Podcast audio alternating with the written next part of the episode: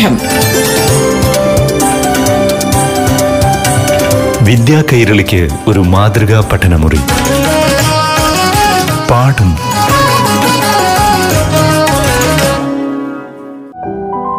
നമസ്കാരം, എല്ലാ കൂട്ടുകാർക്കും പാഠം റേഡിയോ ക്ലാസ്സിലേക്ക് ഹൃദ്യമായ സ്വാഗതം.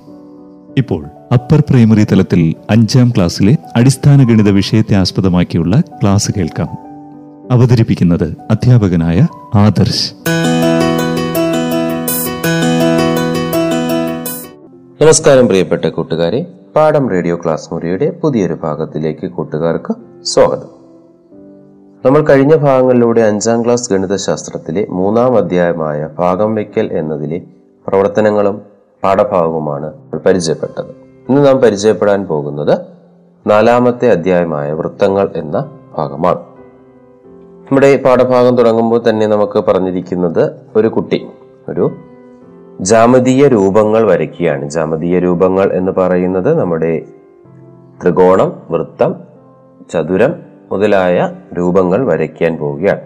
അതിൽ നിന്ന് റസിയ എന്ന് പറയുന്ന ഒരു കുട്ടി അവരുടെ വീട്ടിലുള്ള കുറേ ഉപകരണം വെച്ചുകൊണ്ട്, അല്ലെങ്കിൽ കുറച്ച് പാത്രങ്ങളും അല്ലെങ്കിൽ അതുപോലുള്ള കാര്യങ്ങൾ വെച്ചുകൊണ്ട് എന്ത് വരയ്ക്കുന്നു, രൂപങ്ങൾ വരയ്ക്കുന്നു. അപ്പൊ ആ കുട്ടി, റസിയ എന്ന് പറയുന്ന കുട്ടി, എടുത്തത് വള, ഗ്ലാസ്, അതുപോലെ റൗണ്ട് ഷേപ്പുള്ള പാത്രങ്ങൾ അങ്ങനെയുള്ള ഉപയോഗിച്ച് വട്ടം വരയ്ക്കുക. അപ്പൊ നമ്മുടെ പാഠപുസ്തകത്തിൽ 52ാമത്തെ പേജിൽ തന്നെ വ്യത്യസ്ത തരത്തിലുള്ള 3 വൃത്തങ്ങൾ അല്ലെങ്കിൽ വട്ടങ്ങൾ അല്ലെങ്കിൽ സർക്കിൾ എന്ന് പറയുന്നു, വ്യത്യസ്തമായിട്ടുള്ള രീതിയിൽ വരച്ചിരിക്കുന്നു. ഇതേ രീതിയിൽ വരയ്ക്കുകയാണെങ്കിൽ നമുക്ക് തന്നെ വൃത്തം അല്ലെങ്കിൽ വട്ടം വരയ്ക്കാൻ പറഞ്ഞാൽ നമുക്ക് ഒരുപാട് ഉപകരണങ്ങൾ നമുക്കറിയാം. വട്ടത്തിലുള്ള പാത്രം, വളകൾ, അതുപോലെ ഇഷ്ടംപോലെ വസ്തുക്കൾ നമ്മുടെ വീട്ടിൽ തന്നെ വട്ടം ഷേപ്പിൽ അല്ലെങ്കിൽ വൃത്താകൃതിയിൽ ഒരുപാട് രൂപങ്ങൾ നമുക്ക് എന്ത് ചെയ്യാം, കാണാനായിട്ട് പറ്റും. എന്നിരുന്നാലും നമുക്ക് പാഠഭാഗവുമായി ബന്ധപ്പെട്ട് നമുക്കൊരു വൃത്തം വരയ്ക്കാൻ പറയുകയാണെങ്കിൽ നമുക്കൊരിക്കലും ഈ പാത്രമോ അല്ലെങ്കിൽ ഗ്ലാസോ അല്ലെങ്കിൽ വട്ടാകൃതിയിലുള്ള വളയോ അങ്ങനെയുള്ള കാര്യങ്ങളൊന്നും നമുക്ക് എന്ത് ചെയ്യാൻ പറ്റത്തില്ല, സ്കൂളിൽ കൊണ്ടുപോയോ അല്ലെങ്കിൽ വീട്ടിൽ ഇരുന്ന് നമുക്ക് വരയ്ക്കാൻ പറ്റത്തില്ല. അതുകൊണ്ട് തന്നെ നമുക്ക് ആവശ്യമായിട്ടുള്ള ഒരുപാട് ഉപകരണങ്ങൾ നമ്മുടെ ജോമെട്രി ബോക്സ്, ജാമിതീയ പെട്ടി എന്ന് പറയും, ആ ജോമെട്രി ബോക്സിൽ നമുക്ക് അതിനുള്ളൊരു ഉപകരണം നമുക്കുണ്ട്. അതിനെ നമുക്ക് പരിചയപ്പെടാം. അതായത് വട്ടം വരയ്ക്കുന്നതിന് നമുക്ക് ഉപയോഗിക്കാവുന്ന ഒരു ഉപകരണം നമ്മുടെ ജോമെട്രി ബോക്സിലുള്ളതെന്ന് പറയുന്നത് കോമ്പസ് എന്ന് പറയുന്നതാണ്. നമ്മുടെ ബോക്സിൽ സ്കെയില്, പ്രൊട്രാക്ടർ മുതലായ, സെക്സ് സ്ക്വയർ മുതലായ സാധനങ്ങളെല്ലാം നമ്മൾ നേരത്തെ ഉപയോഗിച്ചിട്ടുണ്ട്. ഇനി നമുക്ക് എന്താണ്, അതിൻ്റെ അകത്ത് 2 വസ്തുക്കളുണ്ട്. എന്താണ്? ഡിവൈഡറും കോമ്പസും എന്ന് പറയുന്ന 2 വസ്തു. അതിലൊന്ന് 2 എൻഡിലും സൂചി മോന പോലെ ഉള്ളതാണ്. ഒരെണ്ണം എന്ന് പറയുന്നത് എന്താണ്, ഒരു സൂചിയും ഒരു ഹോളുമുള്ളത്. അതെല്ലാം നിങ്ങൾക്ക് തന്നെ പരിചയമുള്ളത് തന്നെയാണ്. അപ്പൊ അതിനെ നമ്മൾ വിളിക്കുന്നത് കോമ്പസ് എന്നാണ്. അപ്പൊ കോമ്പസ് ഉപയോഗിച്ചാണ് നമുക്ക് എന്ത് ചെയ്യുന്നത്, നമ്മുടെ പഠന കാര്യങ്ങൾക്ക് നമ്മൾ എന്ത് ചെയ്യുക, വട്ടം വരയ്ക്കാൻ അല്ലെങ്കിൽ വൃത്തം വരയ്ക്കുന്ന അല്ലെങ്കിൽ സർക്കിൾ വരയ്ക്കുന്നതിന് നമുക്ക് ഉപയോഗിക്കുന്നത് കോമ്പസ് എന്നാണ്. അതുപോലെ തന്നെ കോമ്പസിന്റെ മുന ഒരു സ്ഥലത്ത് കുത്തുന്നു, കോമ്പസ് അല്പം ഒന്ന് വിടർത്തി വൃത്തം വരയ്ക്കാം. വൃത്തം വരയ്ക്കുന്ന രീതിയാണ് പറഞ്ഞത്. അതുപോലെ തന്നെ വൃത്തം വരയ്ക്കുമ്പോൾ കോമ്പസിന്റെ മുന കുത്തുന്ന ബിന്ദുവാണ് വൃത്തത്തിന്റെ കേന്ദ്രം എന്ന് പറയുന്നത്. 2ന്റെയും കേന്ദ്രം ഒരേ ബിന്ദു തന്നെയാണ്. അവിടെ ഒരു ചിത്രം കൊടുത്തിട്ടുണ്ട്, അതിന്റെ 2ന്റെയും കേന്ദ്രം ഒരേ ബിന്ദുവിലാണ്. എന്നാൽ പുറത്തെ വൃത്തം ഉള്ളിലെ വൃത്തത്തെക്കാൾ വലുപ്പം കൂടിയതാണ്. നമ്മൾ കാണുമ്പോൾ തന്നെ നമുക്ക് ടെക്സ്റ്റ് ബുക്കിൽ കാണുന്നതാണ്. ഇതിന് കാരണമെന്ന് പറയുന്നത് കോമ്പസിന്റെ വിരിവ് അല്പം കൂട്ടി വരച്ചത് കൊണ്ടാണ്. അപ്പൊ നമുക്ക് കോമ്പസ് നമ്മുടെ കയ്യിലുണ്ടെങ്കിൽ നമുക്കത് അറിയാൻ പറ്റും. പല ആകൃതിയിൽ നമുക്ക് ചെറുതും വലുതുമായിട്ടുള്ള ഒരുപാട് വ്യത്യസ്ത തരത്തിലുള്ള വൃത്തങ്ങൾ വരയ്ക്കാൻ നമുക്ക് എന്താണ്, കോമ്പസ് കൊണ്ട് സാധിക്കും. അതുപോലെ തന്നെ പറഞ്ഞിരിക്കുന്നു, കേന്ദ്രത്തിൽ നിന്ന് വൃത്തത്തിലേക്കുള്ള അകലം കൂടുന്നത് കൊണ്ടാണ് വൃത്തം വലുതാകുന്നത്. കേന്ദ്രത്തിൽ നിന്ന് വൃത്തത്തിലേക്കുള്ള അകലം കൂടുന്നതിനനുസരിച്ച് വൃത്തത്തിന്റെ വലുപ്പവും കൂടുന്നു. അങ്ങനെയാണെങ്കിൽ നമ്മുടെ 54ാമത്തെ പേജിൽ അവിടെ ഒരു ബോക്സിൽ കൊടുത്തിട്ടുണ്ട്, കേന്ദ്രത്തിൽ നിന്ന് വൃത്തത്തിലേക്കുള്ള അകലത്തെ വൃത്തത്തിന്റെ ആരം, റേഡിയസ് എന്ന് പറയുന്നു. വൃത്തം വരയ്ക്കുന്നതിന് കോമ്പസ് അല്പം വിടർത്തിയല്ലോ, അപ്പോൾ അതിന്റെ മുനയും പെൻസിലിന്റെ മുനയും തമ്മിലുള്ള അകലം തന്നെയാണ് വരയ്ക്കുന്ന വൃത്തത്തിന്റെ ആരം എന്ന് പറയുന്നത്. നമ്മളൊരു കോമ്പസ് ഉപയോഗിച്ച് നമ്മളൊരു വൃത്തം വരയ്ക്കുക, വ്യത്യസ്ത അളവിൽ വൃത്തം വരയ്ക്കുക. അതിനുശേഷം ആ കേന്ദ്രം, കോമ്പസിന്റെ മുന കുത്തുന്ന കേന്ദ്രവും വൃത്തത്തിന്റെ ഏതെങ്കിലും ഒരു ഭാഗത്തേക്ക് നമ്മൾ എന്ത് ചെയ്യുക, ഒരു വര വരച്ചിട്ട് അത് അളന്ന് നോക്കിയാൽ കേന്ദ്രത്തിൽ നിന്ന് ആ വൃത്തത്തിലേക്കുള്ള അകലം എന്ന് പറയുന്നത് ആരമാണ്. അടുത്ത് പറയുന്നത് അളന്നു വരയ്ക്കുന്നത് എങ്ങനെയാണ്, നമുക്കൊരു വൃത്തം വരയ്ക്കുന്നത് എങ്ങനെയാണെന്നുള്ളത് പരിചയപ്പെടാം. 3 സെന്റിമീറ്റർ ആരമുള്ള ഒരു വൃത്തം എങ്ങനെ വരയ്ക്കാം? 3 സെന്റിമീറ്റർ ആരമുള്ള ഒരു വൃത്തം എങ്ങനെ വരയ്ക്കും? ഇവിടെ പറഞ്ഞിട്ടുണ്ട് 3 സെന്റിമീറ്റർ ആരം. നമ്മൾ സാധാരണ രീതിയിൽ സമചതുരമൊക്കെ വരയ്ക്കാൻ നമുക്ക് വശങ്ങൾ വേണം. അതുപോലെ തന്നെയാണ് നമുക്ക് ഒരു വൃത്തം വരയ്ക്കുന്നതിന് നമുക്ക് ആവശ്യമായിട്ടുള്ള അളവെന്ന് പറയുന്നത് ആരം അല്ലെങ്കിൽ റേഡിയസ് എന്നതാണ്. ഇവിടെ പറഞ്ഞിരിക്കുന്നു 3 സെന്റിമീറ്റർ ആരമുള്ളൊരു വൃത്തം വരയ്ക്കുന്നു. അതിന് നമുക്കിവിടെ ടെക്സ്റ്റിൽ തന്നെ കൊടുത്തിട്ടുണ്ട് സ്കെയിലും കോമ്പസും വെക്കുന്ന രീതി. കോമ്പസിന്റെ ഒരു മുന 0യിൽ വെക്കുക, പെൻസിലിന്റെ മുന എന്ന് പറയുന്നത് എത്രയാണോ നമുക്ക് വരയ്ക്കേണ്ടത് അവിടെ നിന്ന് അവിടം വരെ നമ്മൾ എന്ത് ചെയ്യുക, അളവെടുക്കുക. അതിനുശേഷം നമ്മൾ നോട്ട്ബുക്കിന്റെ മധ്യഭാഗത്തോട്ട് നമ്മൾ എന്ത് ചെയ്യുക, കോമ്പസിന്റെ മുന കുത്തിയതിനു ശേഷം അളവ് മാറാതെ നമ്മൾ എന്ത് ചെയ്യുക, വട്ടം വരയ്ക്കുക. ആ വട്ടം വരയ്ക്കുമ്പോൾ അതിന്റെ ആരം എന്ന് പറയുന്നത് എന്തായിരിക്കും? 3 സെന്റിമീറ്റർ തന്നെയാണ്. ഇതുപോലെ തന്നെ നമുക്ക് വ്യത്യസ്തമായിട്ടുള്ള ഒരുപാട് വൃത്തങ്ങൾ വരയ്ക്കാനായിട്ട് സാധിക്കും. 3 സെന്റിമീറ്റർ, 4 സെന്റിമീറ്റർ, 5 സെന്റിമീറ്റർ, 4.5 സെന്റിമീറ്റർ, ഇതെല്ലാം നമുക്ക് എന്താണ്, വരയ്ക്കാവുന്ന ഭാഗം തന്നെയാണ്. ഇനി പാഠപുസ്തകം 57 പറഞ്ഞിരിക്കുന്നു ചിത്രത്തിലെ വൃത്തത്തിന്റെ ആരം അളന്ന് കണ്ടുപിടിക്കാം. നമ്മുടെ ടെക്സ്റ്റ് ബുക്കിൽ തന്നെ തന്നിരിക്കുന്ന ഒരു വൃത്തമുണ്ട്, അതിലെ ആരം അളന്ന് കണ്ടെത്താൻ.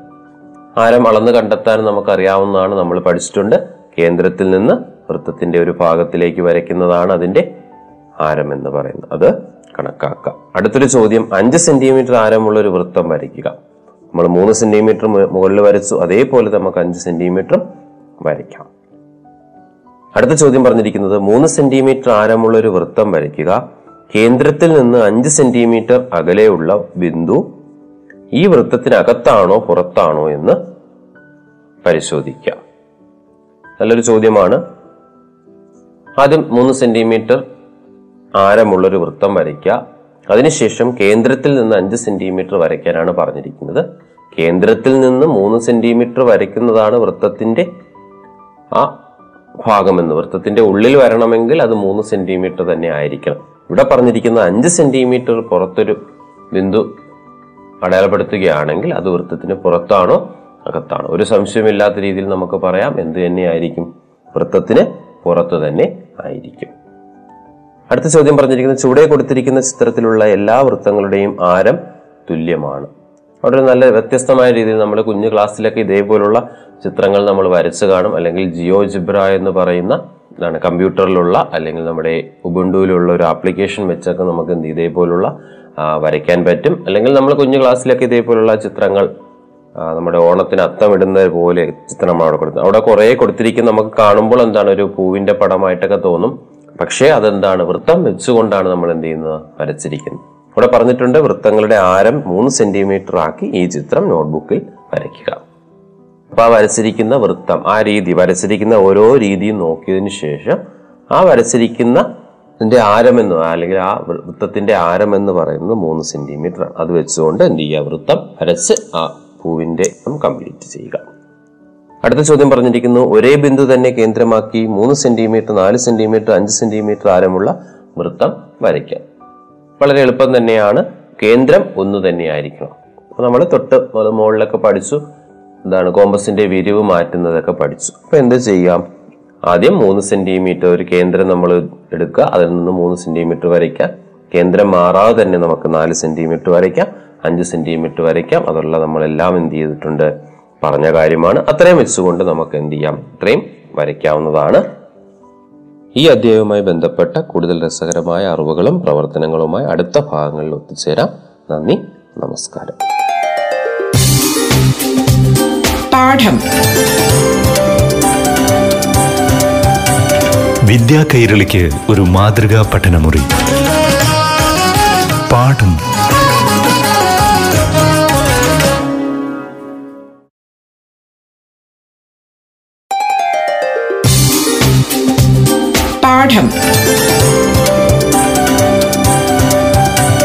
വിദ്യാ കൈരളിക്ക് ഒരു മാതൃകാ പഠനമുറി.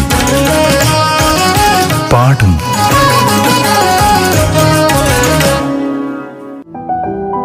നമസ്കാരം കൂട്ടുകാരെ, പാഠം ക്ലാസ്സിലേക്ക് സ്വാഗതം. ഇപ്പോൾ 6ാം ക്ലാസ്സിലെ അടിസ്ഥാന ഗണിത വിഷയത്തെ ആധാരമാക്കി അധ്യാപകനായ ആദർശ് അവതരിപ്പിക്കുന്ന ക്ലാസ് കേൾക്കാം. നമസ്കാരം പ്രിയപ്പെട്ട കൂട്ടുകാരെ, പാഠം റേഡിയോ ക്ലാസ് മുറിയുടെ പുതിയൊരു ഭാഗത്തിലേക്ക് കൂട്ടുകാർക്ക് സ്വാഗതം. നമ്മൾ കഴിഞ്ഞ ഭാഗങ്ങളിലൂടെ 6ാം ക്ലാസ് ഗണിതശാസ്ത്രത്തിലെ 3ാം അധ്യായമായ ഭിന്നസംഖ്യകൾ എന്ന ഭാഗത്തിലെ ഭിന്നപ്പരപ്പ് എന്ന പാഠഭാഗമാണ് പരിചയപ്പെട്ടത്. അതിലെ പ്രവർത്തനങ്ങളും നമ്മൾ കഴിഞ്ഞ ക്ലാസ്സിൽ ചെയ്തു. ഇന്ന് നാം പരിചയപ്പെടാൻ പോകുന്നത് തിരിച്ചും മറിച്ചും എന്ന ഭാഗമാണ്. പാഠപുസ്തകത്തിലെ 47ാമത്തെ പേജിൽ തിരിച്ചും മറിച്ചും എന്ന് പറയുന്നൊരു ഭാഗമുണ്ട്. നമുക്കത് ചർച്ച ചെയ്യാം. ഒരു ചെറിയ പാത്രത്തിൽ 2 ലിറ്റർ വെള്ളം കൊള്ളും. വലിയ പാത്രത്തിൽ 6 ലിറ്റർ വെള്ളവും. അപ്പോൾ ചെറിയ പാത്രത്തിന്റെ 3 മടങ്ങ് വെള്ളം വലിയ പാത്രത്തിൽ കൊള്ളും. ഇത് തിരിച്ചു പറഞ്ഞാൽ വലിയ പാത്രത്തിന്റെ 1/3 ഭാഗം വെള്ളമാണ് ചെറിയ പാത്രത്തിൽ കൊള്ളുന്നത്. അതായത് 2 ന്റെ 3 മടങ്ങ് 6 മറിച്ച് 6 ന്റെ 1/3 ഭാഗം 2. രണ്ടും നമുക്ക് എന്താണ് ശരിയായിട്ടുള്ള കാര്യമാണ്. ആദ്യം പറയുമ്പോൾ നമ്മൾ ഏതാണോ ആദ്യം പറയുന്നത് അതിനനുസരിച്ച് മറ്റത് എന്ത് ചെയ്യുന്നു, അടുത്തത് പറയുന്നത് മാറുന്നു. അപ്പൊ 2 ന്റെ 3 മടങ്ങ്, 2ഉം 6ഉം തമ്മിലുള്ള ബന്ധം 2 ന്റെ 3 മടങ്ങാണ് 6. അങ്ങനെയാണെങ്കിൽ 6ന്റെ എന്താണ് 2 എന്ന് ചോദിച്ചാൽ എന്താണ്, അതിന്റെ 1/3 ഭാഗമാണ് 2 എന്ന് പറയും. അതുപോലെ തന്നെ മറ്റൊരു ചോദ്യം പറയുകയാണെങ്കിൽ 4 ലിറ്റർ വെള്ളം കൊള്ളുന്ന പാത്രവും 6 ലിറ്റർ വെള്ളം കൊള്ളുന്ന പാത്രവുമായാലോ 4ന്റെ എത്ര മടങ്ങാണ് 6? 4ഉം അതിന്റെ പകുതി 2ഉം ചേർന്നതാണ് 6. അതായത് 4ന്റെ 1/2 മടങ്ങാണ് 6. തിരിച്ചെങ്ങനെ പറയാം? ഇങ്ങനെ ആലോചിച്ച് നോക്കാം. 1/2 എന്നാൽ അരഭാഗത്തിന്റെ 3 മടങ്ങ്. 3 അരകൾ ചേരുമ്പോഴാണ് 1/2 വരുന്നത്. 2 അരകൾ ചേരുമ്പോൾ 1 വരും, 3 അരകൾ ചേരുമ്പോൾ 1/2 വരും, 4 അരകൾ ചേരുമ്പോൾ 2 വരും. അങ്ങനെയാണെങ്കിൽ ഇവിടെ പറഞ്ഞിരിക്കുന്നു 3 മടങ്ങാണ്. അരഭാഗത്തിന്റെ 3 മടങ്ങാണ് 1/2. അപ്പോൾ 4ന്റെ 1/2 മടങ്ങ് എന്നാൽ 4ന്റെ അരഭാഗത്തിന്റെ 3 മടങ്ങാണ്. 4ന്റെ അരഭാഗം 2, 2ന്റെ 3 മടങ്ങ് 6. അങ്ങനെയാണെങ്കിൽ നമുക്കതിനെ കുറച്ചുകൂടെ എളുപ്പത്തിന് പറയുകയാണെങ്കിൽ 6ന്റെ 1/3 ഭാഗം എടുത്താൽ 2ഉം 2ന്റെ 2 മടങ്ങ് എടുത്താൽ 4ഉം കിട്ടുമല്ലോ. അതായത് 6ന്റെ 1/3 ഭാഗത്തിന്റെ 2 മടങ്ങാണ് 4 എന്ന് വെച്ചാൽ 3/2 ഭാഗം. ഇതെല്ലാം ഒന്നിച്ച് പറഞ്ഞാൽ 2/1 ഭാഗത്തിന്റെ 3 മടങ്ങ് എന്നത് 2/3 മടങ്ങാണ്. 2 മടങ്ങിന്റെ 1/3 ഭാഗം എന്നത് 3/2 ഭാഗമാണ്. ഇത് ഗുണനക്രിയ രീതിയിൽ എഴുതിയ 4ന്റെ 2/3 ഭാഗം, 4 ഗുണം 3 ഭാഗം 2, ഉത്തരം 6. 4 ഗുണം 3 എന്ന് പറയുന്നത് 12ആണ്. 12നെ 2 കൊണ്ട് ഭാഗിച്ചാൽ 6 കിട്ടും. അതേ രീതിയിൽ 6 ഗുണം 2 ഭാഗം 3 എന്ന് പറയുന്നത്, 6 ഗുണം 2 എന്ന് പറയുന്നത് 12ആണ്. 12നെ 3 കൊണ്ട് ഭാഗിച്ചാൽ 4. അങ്ങനെയാണെങ്കിൽ മറ്റൊരു കണക്ക് നോക്കിയാൽ 6ഉം അതിന്റെ 1/3 ഭാഗമാണ് 2ഉം ചേർന്നാൽ 8. അതായത് 6ന്റെ 1/3 ഭാഗമാണ് 8. മറ്റൊരു വിധത്തിൽ പറഞ്ഞാൽ 6ന്റെ 1/3 ഭാഗം 2ഉം 2ന്റെ 4 മടങ്ങ് 8ഉമാണ്. ഇവിടെ ഉദ്ദേശിച്ചിരിക്കുന്നത് 8ന്റെ 4/ഭാഗം 2എന്നും 2ന്റെ 3 മടങ്ങ് 6ഉം എന്നാണ്. അവിടെ ഇരിക്കുന്ന എഴുതിയിരിക്കുന്ന ഒരു ഗ്രാഫ് നോക്കുകയാണെങ്കിൽ അല്ലെങ്കിൽ ആ ചിത്രം നോക്കുകയാണെങ്കിൽ 6 രണ്ടാവുന്നത് 6ന്റെ 1/3 ഭാഗമാണ് 2, 2 8 ആകുന്നത് 2ന്റെ 4 മടങ്ങാണ് 8. തിരിച്ചു പറയുകയാണെങ്കിൽ ആ പറഞ്ഞ കാര്യം തിരിഞ്ഞു വരും. എന്ന് വെച്ചാൽ 8 കിട്ടുന്നത് 2ന്റെ 4 മടങ്ങാണ്. അങ്ങനെയാണെങ്കിൽ 8 തിരിച്ച് 2 ആവുന്നത് 8ന്റെ 4/ഭാഗമാണ്. അങ്ങനെയാണെങ്കിൽ 6ന്റെ 1/3 ഭാഗമാണ് 2. അങ്ങനെയാണെങ്കിൽ 2ന്റെ 3 മടങ്ങാണ് എന്തെന്ന് പറയുന്നത് 6. തുടർന്ന് പോവുകയാണെങ്കിൽ ഇതുപോലെ തന്നെ നമുക്ക് എത്ര വേണമെങ്കിലും നമുക്ക് എന്ത് ചെയ്യാൻ പറ്റും. അതായത് ഇവിടെ നമുക്ക് ഒറ്റ അടിക്ക് നോക്കിയാൽ 6ഉം 8ഉം എടുത്താൽ 6ന്റെ എത്ര ഭാഗമാണ് 8, അതുപോലെ 8ന്റെ എത്ര ഭാഗമാണ് 6 പറയുന്നത്. ആ 2 രീതി നമുക്ക് എന്ത് ചെയ്യുക, ഗുണന രീതി എഴുതുകയാണെങ്കിൽ 6ന്റെ 3/4 ഭാഗം 8 ആണ് എങ്കിൽ 8ന്റെ തിരിച്ച് പറയുകയാണെങ്കിൽ എന്ത് ചെയ്താൽ മതി? ആ 3/4 ഭാഗം എന്ന് പറയുന്നതിനെ തിരിച്ചെഴുതുമ്പോൾ 4/3 ഭാഗം. അപ്പോൾ നമുക്ക് എന്ത് കിട്ടും? 6 എന്ന് കിട്ടും. തുടർന്നുള്ള ചോദ്യങ്ങൾ പറയുകയാണെങ്കിൽ നമുക്ക് 50-ാമത്തെ പേജിൽ അത് വ്യക്തമായിട്ട് നമുക്ക് കൊടുത്തിട്ടുണ്ട്. ഭിന്നം മറിച്ചിടുക എന്നതിന് പകരം ഭിന്നത്തിന്റെ അംശവും ഛേദവും പരസ്പരം മാറ്റുക എന്ന് പറയാം. ഇങ്ങനെ കിട്ടുന്ന ഭിന്നത്തിന് വിൽക്രമം എന്നാണ് പറയുന്നത്, അല്ലെങ്കിൽ റെസിപ്രോക്കൽ എന്ന് പറയും. എന്നോട് ചുരുക്കി പറഞ്ഞാൽ ഇത്രയേ ഉള്ളൂ. 2 ന്റെ 3 മടങ്ങ് 6 ആണ്. 6 ന്റെ 3/4 ഭാഗം 2 ആണ്. തുടർന്ന് പറഞ്ഞാൽ നമുക്ക് എന്താണ്? ഏത് സംഖ്യയും നമുക്ക് എന്ത് ചെയ്തേപോലെ പറയാം. 15 ന്റെ 3/2 മടങ്ങാണ് 10. അങ്ങനെയാണെങ്കിൽ 10 ന്റെ 2/3 ഭാഗമാണ് 15. അതിനെ ഗുണന്റെ രീതിയിൽ എഴുതിയാൽ 15 ഗുണം 2 ഭാഗം 3 10. 10 ഗുണം 2/3 ഭാഗം സമം 15. 3/2 എന്ന് പറയുന്നതിനെ ചരിച്ചെഴുതുന്നതാണ് 2/3 എന്ന് പറയുന്നത്. അങ്ങനെയാണെങ്കിൽ നമുക്ക് ആ പാഠപുസ്തകത്തിലെ ചോദ്യങ്ങൾ നമുക്കൊന്ന് നോക്കുകയാണെങ്കിൽ 51-ാമത്തെ പേജിലെ ചോദ്യം: ഒരു ചരടിന്റെ നീളം 4 മീറ്ററും മറ്റൊരു ചരടിന്റെ നീളം 14 മീറ്ററും ആണ്. ചെറിയ ചരടിന്റെ നീളം വലിയ ചരടിന്റെ നീളത്തിന്റെ എത്ര ഭാഗമാണ്? തന്നിരിക്കുന്നത് 4 മീറ്ററും 14 മീറ്ററും. 4 മീറ്ററിന്റെ എത്രയാണ് 14 എന്നാണ് ചോദിച്ചിരിക്കുന്നത്. അപ്പൊ എന്ത് ചെയ്യുക? 4 മീറ്റർ എന്ന് പറയുന്ന 14 ആവണമെങ്കിൽ, അല്ലെങ്കിൽ 14 മീറ്റർ എന്ന് പറയുന്ന 4 ആവണമെങ്കിൽ എന്ത് ചെയ്യണം? 14നെ നമുക്ക്, അല്ലെങ്കിൽ 14-ൽ 4 എന്ന് എഴുതുകയാണെങ്കിൽ നമുക്കതിനെ എന്ത് ചെയ്യാം? 4 ന്റെ 2/7 ഭാഗമാണ്. അല്ലെങ്കിൽ ഇങ്ങനെ പറയാം, 14 ന്റെ 7/2 ഭാഗമാണ് 4 എന്ന് പറയും. അങ്ങനെയാണെങ്കിൽ ചെറിയ ചരടിന്റെ നീളം വലിയ ചരടിന്റെ നീളത്തിന്റെ എത്ര ഭാഗമാണെന്ന് ചോദിച്ചാൽ 7/2 ഭാഗമാണെന്ന് പറയാം. 2-ാമത്തെ ചോദ്യം പറഞ്ഞിരിക്കുന്നു: വലിയ ചരടിന്റെ നീളം ചെറിയ ചരടിന്റെ നീളത്തിന്റെ എത്ര മടങ്ങാണ്? അപ്പോൾ എന്ത് ചെയ്താൽ മതി? അതിനെ തിരിച്ചു പറയും. നേരത്തെ പറഞ്ഞ 7/2 ഭാഗം എന്ന് പറഞ്ഞതിനെ നമുക്ക് തിരിച്ചു പറയുകയാണെങ്കിൽ 14 സമം 7/2 ഗുണം 4. ഉത്തരം നമുക്ക് 2/7 മടങ്ങ് എന്ന് പറയാം. തുടർന്നുള്ള ചോദ്യങ്ങൾ നമുക്ക് അതുപോലെ തന്നെ ചെയ്യാൻ പറ്റുന്നതാണ്. ഒരു ഇരുമ്പ് കട്ടയുടെ ഭാരം 6 കിലോഗ്രാം, മറ്റൊരു കട്ടയുടെ ഭാരം 26 കിലോഗ്രാം. 6ഉം 26ഉമാണ് ഇവിടുത്തെ ചോദ്യം എന്ന് പറയും. ഇവിടെ 6 പറയുന്നതിനെ നമുക്ക് എന്താണ്, അല്ലെങ്കിൽ 26ന്റെ എത്ര ഭാഗമാണ് 6 എന്ന് ചോദിച്ചാൽ നമ്മൾ എന്ത് ചെയ്യുക? 6 സമം 3/13 ഗുണം 26. തിരിച്ചു പറയുകയാണെങ്കിൽ 26ന്റെ എത്ര ഭാഗമാണെന്ന് എന്ത് ചെയ്താൽ മതി? എളുപ്പത്തിന് നമുക്ക് ഇങ്ങനെ വേണമെങ്കിലും കണ്ടുപിടിക്കാം. 6 ഭാഗം 26 കാണുക. അപ്പോൾ 26ന്റെ എത്ര ഭാഗമാണ് 6 എന്ന് കണ്ടുപിടിക്കാം. അതിനെ ചെറുതാക്കി എഴുതുമ്പോൾ 3/13.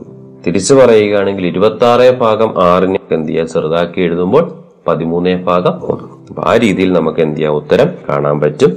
അടുത്ത ചോദ്യങ്ങൾ ഇതുപോലെ തന്നെ നമുക്ക് ചെയ്യാൻ പറ്റുന്നതാണ്. ഒരു പാത്രത്തിന്റെ 4/3 ഭാഗം വെള്ളമെടുത്തപ്പോൾ 1.5 ലിറ്ററായി. പാത്രത്തിൽ നിറയെ വെള്ളമെടുത്താൽ എത്ര ലിറ്ററാകും? ഇവിടെ പറഞ്ഞിരിക്കുന്നു, ഒരു പാത്രത്തിന്റെ 4/3 ഭാഗം വെള്ളമെടുത്തപ്പോൾ 1.5 ലിറ്ററായി. അങ്ങനെയാണെങ്കിൽ എത്ര ലിറ്റർ ആയിരിക്കും? 1/4 ഭാഗം എന്ന് പറയുന്നത് 1/2 ലിറ്ററാണ്. അങ്ങനെയാണെങ്കിൽ ബാക്കി ഇനി എത്ര ഇവിടെ ഉണ്ടെന്ന് ചോദിച്ചു കഴിഞ്ഞാൽ 2 ലിറ്ററാണ് അവിടുത്തെ ഉത്തരം എന്ന് പറയുന്നത്. പാത്രം നിറയെ 1/2 ലിറ്ററും കൂടെ വേണ്ടി വരും. അപ്പോൾ എന്താണ്? 2 ലിറ്ററാണ് മൊത്തത്തിൽ പാത്രത്തിൽ കൊള്ളുന്നത്. ആ രീതിയിൽ ചിന്തിച്ച് നമുക്ക് എല്ലാ ചോദ്യങ്ങളും ഇതുപോലെ തന്നെ നമുക്ക് എഴുതാനായിട്ട് നമുക്ക് പറ്റും. ഈ അധ്യായവുമായി ബന്ധപ്പെട്ട ഈ ഒരു ഭാഗം തിരിച്ചും മറിച്ചും എന്ന ഭാഗം കഴിഞ്ഞു.